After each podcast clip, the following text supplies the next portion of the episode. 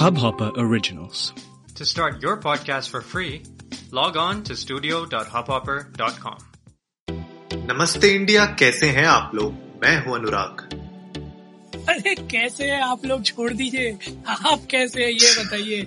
नमस्कार दोस्तों मैं हूँ शिवम और आज मैं कुछ बोलूँ उससे पहले मैं बस अनुराग का हाल जानना चाहता हूँ। भैया क्या हो गया?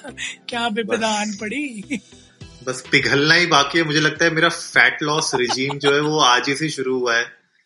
और भगवान अच्छा। ने बोला कि तुम फैट लॉस करना चाहते हो तो तुम्हें ना थोड़ा एक्स्ट्रा हीट की ज़रूरत है। तो उनने इलेक्ट्रिसिटी हमारी काट दी।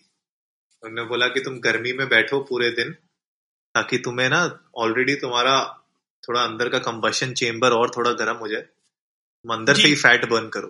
तो natural way of fat burning हो रही थी आज मेरी। बहुत बढ़िया। तो जिन लोगों को अभी तक भी कंटेक्स्ट ना समझ आया हो तो भैया, बिजली का संकट, जिसके बारे में बड़े दिन से बात हो रही है, पंद्रह दिन से कह रहे हैं, चार दिन की सप्लाई बची है। तो मुझे ये समझ में नहीं आ रहा कि चार दिन खत्म क्यों नहीं हुए अभी तक। बट हाँ ये अब एविडेंट हो गया है थोड़ा सा कि कोल शॉर्टेज और इलेक्ट्रिसिटी सप्लाई की शॉर्टेज है। क्योंकि आज यूपी के कई सारे पार्ट्स में मैंने देखा, लंबे अच्छे खासे कट्स हुए थे। कुछ स्टेट्स के हमारे पास फैक्ट्स भी हैं। जहाँ पर ये कहा गया कि बड़े बड़े पावर बड़ी तादाद में पावर प्लांट एक्चुअली बंद कर दिए गए और कुछ और भी स्टार्ट हैं जो कुछ यू नो ज़्यादा प्रेसिंग कंसर्न्स के ऊपर नज़र डालने के लिए हमें मजबूर करते हैं। तो हाँ। हर बार की तरह अनअपोलोजेटिक रॉ ओपिनियनेटेड और दोनों पक्ष लेकर सामने बैठे हैं। तो पहला पक्ष बता देते हैं जो अभी तक रिवॉल्व कर रहा है कि भाई साहब सप्लाई जो है वो आ नहीं रही है। स्टॉक जो है सिर्फ़ चार दिन के बचे हैं। तो अच्छा अनुराग एक चीज़ है correct me if I'm wrong पंद्रह दिन से ये न्यूज़ सर्कुलेट हो रही है करेक्ट चार दिन की सप्लाई बचे। हाँ। है ना? इसका मतलब ये है कि डेली सप्लाई प्रॉपर पहुँच रही है एक्स्ट्रा सप्लाई नहीं आ रही है। क्योंकि पंद्रह दिन से चार दिन की सप्लाई बची है अगर लिखा है इसका मतलब ये है कि डेली की सप्लाई आ रही है एक्स्ट्रा नहीं आ रहा। Hmm, right hmm. तो अगर किसी दिन कुछ गड़बड़ हो गई तो हम पर एक दिन कम हो जाएगा। तो मैं हाँ। अभी के हिसाब से ये मान रहा हूँ कि जो टूर एंड ट्रैवल है जो लॉजिस्टिक्स है वो सही काम कर रहा है। सारे पावर प्लांट का तो डेली की डेली ही दिहाड़ी जारी है सारे कोल ब्रांड्स को। बट जोक्स अपार्ट थोड़े दिन, पंद्रह दिन हो गए मेरे ख्याल में इस बात को, जब ये चीज़ आगे आई थी कि देश के कई सारे पावर प्लांट है जिनमें सिर्फ़ चार दिन का कोल बचा है और इलेक्ट्रिसिटी शॉर्टेजेस हो सकते हैं और हो सकता है कि ब्लैकआउट हो जाए, ये वो बहुत बहुत सारी बातें हुई। और कुछ स्टेट्स में तो अनुराग पावर प्लांट शट भी हो गए, जैसे मुझे पता है कि तीन थर्मल पावर प्लांट पंजाब में चार केरला में महाराष्ट्र में तेरह बंद हुए हैं। तो वहाँ पर तैतीस सौ पाँच पाँच हज़ार मेगावाट की शॉर्टेज हो गई है और कोई रिप्लेनिशमेंट होता है ना इंग्लिश में? हाँ नहीं है है ना?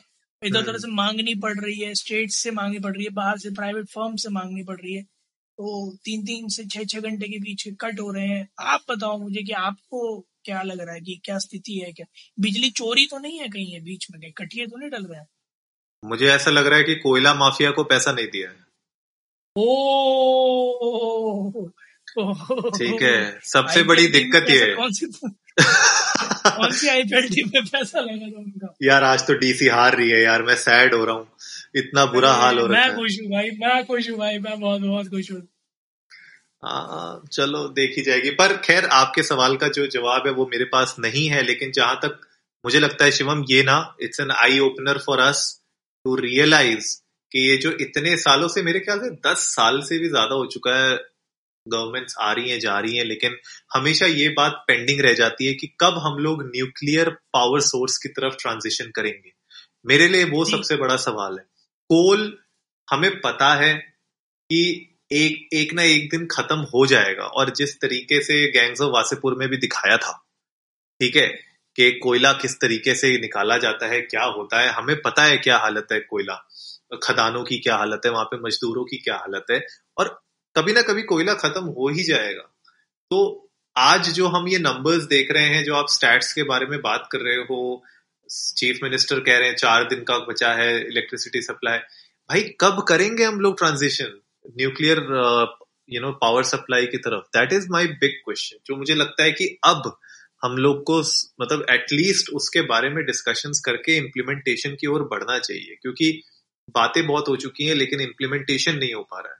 That is the bigger problem here मतलब रिन्यूएबल सोर्सेज ऑफ़ एनर्जी की तरफ़ तो ऑफ़ कोर्स ध्यान रत्ती भर भी नहीं है, और जो है चाहे हम कितना ही अपलिफ्टमेंट और डेवलपमेंट की बात कर लें चाहे विकास कितना ही बड़ा हो जाए दस साल का हो जाए या पंद्रह साल का हो जाए मुझे ऐसा लगता है कि जो असली मायनों में विकास जिन चीज़ों से होता है वो अभी तक अनदेखे ही है। और देश के अंदर जो, जो मैंने भी स्टार्ट में बात की ना there are more pressing concerns that need to be addressed तो ऐसे बहुत से मुद्दे हैं देश के अंदर। मंदिर मस्जिद धर्म, जात, पात, ऊंच, नीच से ज़्यादा जो तवज्जो देना चाहिए जिनको बट असल में मुद्दा ये भी है ना अनुराग की ये वोट बैंक का हिस्सा नहीं है ना। ये वोट बैंक बनाते नहीं है इस तरह के कंसर्न इसलिए शायद ये निग्लेक्ट कर दिए जाते हैं। बट ठीक है, कोई बात नहीं, अब जब बढ़ चढ़कर सामने आए हैं, जब नाक में नकेल हो गई है तो ऑफकोर्स प्रेसिंग कंसर्न जब इस तरह का बन गया है तो लोग तवज्जो दी जाएगी, बिल्कुल दी जाएगी, और इसलिए दी भी जा रही है। दो पक्ष है अनुराग दोनों सामने रखते हैं।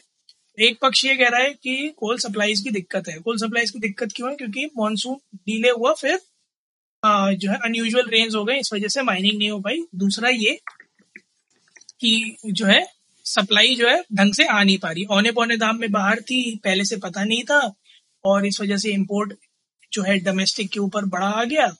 इस वजह से शॉर्टेज हो रही है। ठीक है? हम्म, तो लोग कह रहे हैं कि भैया स्टेट गवर्नमेंट्स कह रही है कि सेंटर को रेगुलेट करना पड़ेगा सेंटर को रेगुलेट कर। ठीक है जी? अब दूसरा पक्ष जो है वो ये कहता है कि जी कोल इंडिया लिमिटेड के ऊपर मतलब उनकी जो सप्लाईज हैं उसके 2000 बिलियन रुपए के ड्यूज अभी तक स्टेट गवर्नमेंट्स ने क्लियर नहीं किए हैं। कुल अच्छा जी। मिलाकर तकरीबन तकरीबन दो लाख करोड़ रुपए। ठीक है? तो ये भी कोई स्कैम ही लग रहा है मुझे तो। दो लाख करोड़ है तो मतलब अच्छा अच्छा ये बढ़िया अमाउंट है।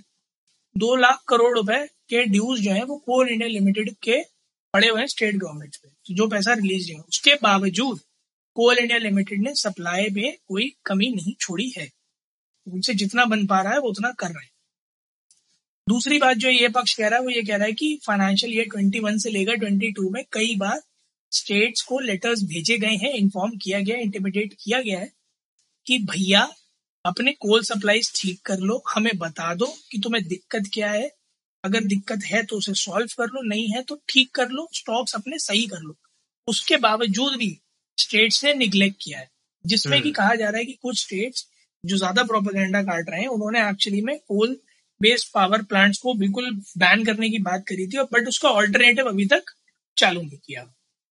ठीक है हम्म, एक बात हम्म। और निकल के सामने आ रही है कि कई सारे कोल्ड माइंस हैं जिनको सेंट्रल गवर्नमेंट ने क्लियरेंस दे दी है बट स्टेट गवर्नमेंट के क्लियरेंस का वेट कर रहे हैं वो पिछले एक एक साल से और अच्छा। अच्छा खासा उनमें कोल स्टॉक्स है और वो अच्छा खासा हेल्प कर सकते हैं बट नहीं कर रहे हम्म, जैसे एक झारखंड का कोल माइन बता रहे हैं चौंतीस हज़ार मिलियन टन जो है कैपेसिटी है क्लियरेंस। मिल चुकी है बट उसके बाद भी वहाँ पर माइनिंग नहीं चालू हुई है राजस्थान में भी एक है वहाँ पर भी माइनिंग चालू ठीक है सेंट्रल गवर्नमेंट ने कहा है कि रेलवे अपना पूरा काम कर रही है कोल सप्लाई जा रहे हैं। अभी पाँच दिन के हैं स्टॉक्स में और अगले फोर्टनाइट तक जो है करीब पंद्रह दिन का स्टॉक हो जाएगा। तो घबराने की कोई बात नहीं है।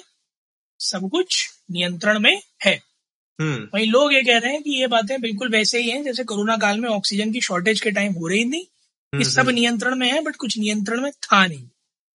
मज़ेदार बात ये है अनुराग इस पूरे संदर्भ में जो कि देखने वाली है वो ये कि अगर 2000 करोड़ रुपए के ड्यूज हैं उसके बावजूद भी कोल इंडिया लिमिटेड कंटिन्यूसली आपकी सप्लाई पूरी कर रहा है।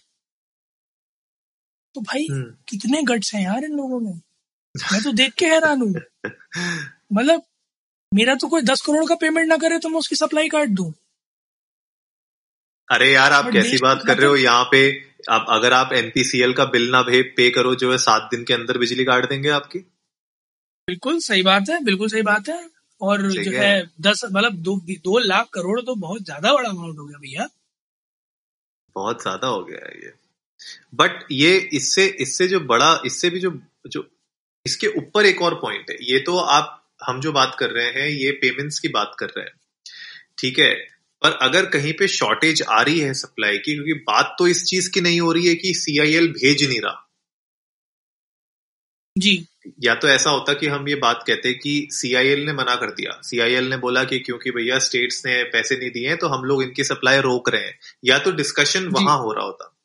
लेकिन डिस्कशन हो रहा है एक तरफ़ के आपने पहले बोला कि हम एक ऑल्टरनेट सोर्स रेडी करेंगे हमने कोल माइन जैसे दिल्ली ने मेरे ख्याल से टू uh, में बंद कर दिया था कुछ कोल पावर उनको प्लांट्स को बंद कर दिया था पर उसका ऑल्टरनेटिव जैसे आपने कहा कि ऑल्टरनेटिव अभी रेडी नहीं हुए तो मुझे लगता है कि इम्पल्सिव डिसीज़न गवर्नमेंट ज़्यादा लेती हैं और स्ट्रेटेजिक uh, डिसीजंस कम लिए जाते हैं। स्ट्रेटेजिक डिसीज़न लेना बहुत ज़रूरी है। अगर आप एक चीज़ को बंद कर रहे हो तो दूसरी चीज़ जब तक आपकी रेडी नहीं है तो आप पहली चीज़ बंद कैसे कर सकते हो? जैसे शिवम आप बहुत अच्छा एग्ज़ाम्पल दे सकते हैं जब आप वेबसाइट्स को जब एक सर्वर से दूसरे सर्वर में ट्रांसफ़र करते हैं बिना सेकंड सर्वर को रेडी किए हुए आप थोड़े ना आप जो पहले सर्वर को बंद कर देंगे। नहीं ऑफ़ कोर्स आप बैकअप तो तैयार करोगे ना आप जो है हाँ. एक तरह से हमारी भाषा में जैसे रेप्लिका कहते हैं।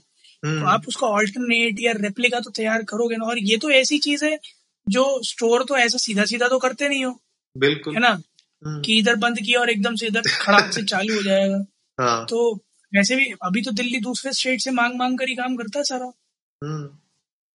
बिल्कुल तो वही मेरा कहने का पॉइंट है कि जब तक ये जो ऑल्टरनेट सोर्सेस के बारे में हम लोग बात कर रहे हैं और जो ये दो पक्ष हैं ये दोनों ही पक्ष मुझे लगता है कि ये बस खाली बातें हो रही हैं अभी भी एक पक्ष बोल रहा है कि बिल्स पे नहीं हुए दूसरा पक्ष कह रहा है कि हमारे स्टॉक खत्म हो गए लेकिन at the end of the day जो प्रोडक्शन है प्रोडक्शन कभी ना कभी कम होता ही जाएगा। तो हमें ऑल्टरनेटिव सोर्सेज की तरफ़ जल्दी मूव करना चाहिए और ये मुझे लगता है कि हमारा एक एक वार्निंग लेवल होती है ना जो एक वार्निंग लेवल पे हम लोग आ चुके हैं।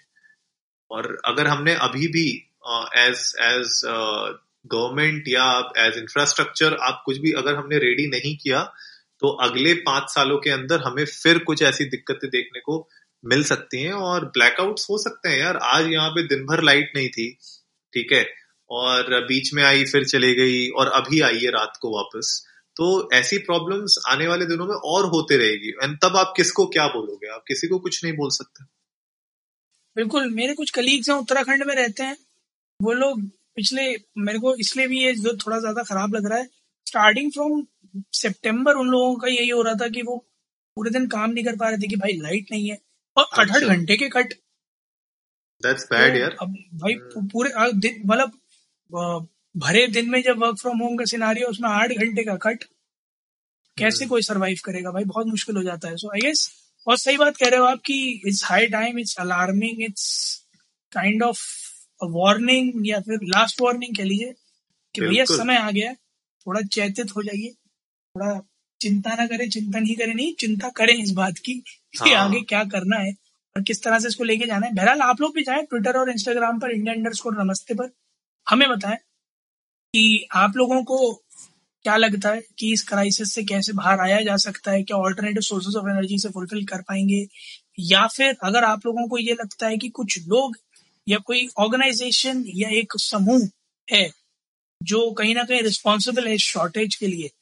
और आपको ऐसा लगता है कि पीपल आर एट फॉल्ट तो प्लीज़ हमें ऐसा शेयर करें we love to hear that उम्मीद है आप लोगों को आज का एपिसोड पसंद आया होगा तो जल्दी से सब्सक्राइब का बटन दबाइए और जुड़िए हमारे साथ हर रात साढ़े दस बजे सुनने के लिए ऐसी कुछ इन्फॉर्मेटिव खबरें। तब तक के लिए नमस्ते, नमस्ते इंडिया